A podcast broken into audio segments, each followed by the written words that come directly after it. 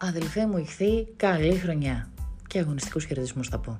Ναι, το ξέρω, δεν ξεκινάω πάρα πολύ καλά, αλλά θέλω να σου πω ότι σου έχω ένα πάρα πολύ καλό νέο για το 2023 και ένα λιγότερο καλό νέο και θα στα πω και τα δύο και ας ξεκινήσω από το καλό. Ο Δίας λοιπόν μέχρι και τις 17 Μαΐου του 2023 θα βρίσκεται στο δεύτερο ηλιακό σου οίκο, πράγμα που σημαίνει ότι εκμεταλλεύσου αυτό το διάστημα για την αύξηση των εισοδημάτων σου. Το οικονομικό σου κομμάτι θα βρίσκεται σε άνοδο. Από το Μάιο μέχρι το τέλος του χρόνου θα αναβαθμίσεις το μεταφορικό σου μέσο και θα κάνεις πολλές συχνές εκδρομές που θα τονώσουν την ψυχολογία σου.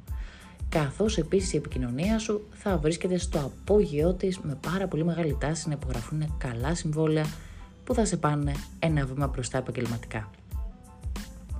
Στα δύσκολα νέα τώρα, αυτό το λιγότερο καλό νέο που σου έλεγα, είναι ότι ο χρόνος από τις 7 Μαρτίου και για 2,5 χρόνια κατσικώνεται στο ζωδιάκι σου.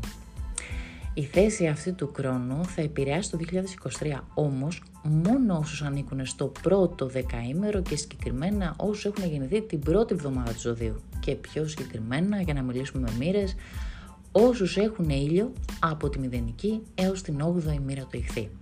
Οι υπόλοιποι, γεια σας, θα μιλήσουμε, είστε απαλλαγμένοι, θα μιλήσουμε για χρόνο τα επόμενα χρόνια. Ο κρίνος τώρα τι κάνει; Φέρνει περιορισμούς, θα φέρει έντονο πρόγραμμα και πάρα πολλές υποχρεώσεις γιατί ο χρόνος είναι δάσκαλος και αν δεν τον ακούσεις δεν θα περάσει εξετάσεις. Για να έχεις ασφάλεια θα πρέπει να έχεις τάξη και αυτό φωνάζει ο χρόνος και ας ρωτήσουμε και τους σταθερούς που περάσανε χρόνο 2,5 χρόνια να μας πούνε.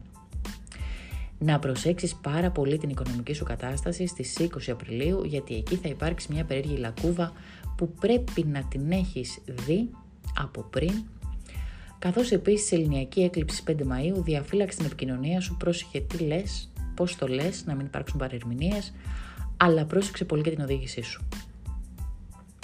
Στις 28 Οκτωβρίου αναβαθμίζεις το μεταφορικό σου όχημα και γίνεσαι ο expert της επικοινωνίας. Μη σου πω ότι θα μιλήσεις και σε σκηνή TEDx, άντε και στα δικά μας. Στα πιο μυστήρια νέα τώρα είναι ότι ο Πλούτονας θα κάνει μια δοκιμαστική πορεία από 24 Μαρτίου μέχρι 10 Ιουνίου στο κομμάτι που αφορά την ψυχολογία σου και τα κρυφά σου σχέδια και αυτό ίσως να σε επιβαρύνει λίγο και να σε βάλει σε μονοπάτια πιο υπόγεια και λίγο πιο μοναχικά.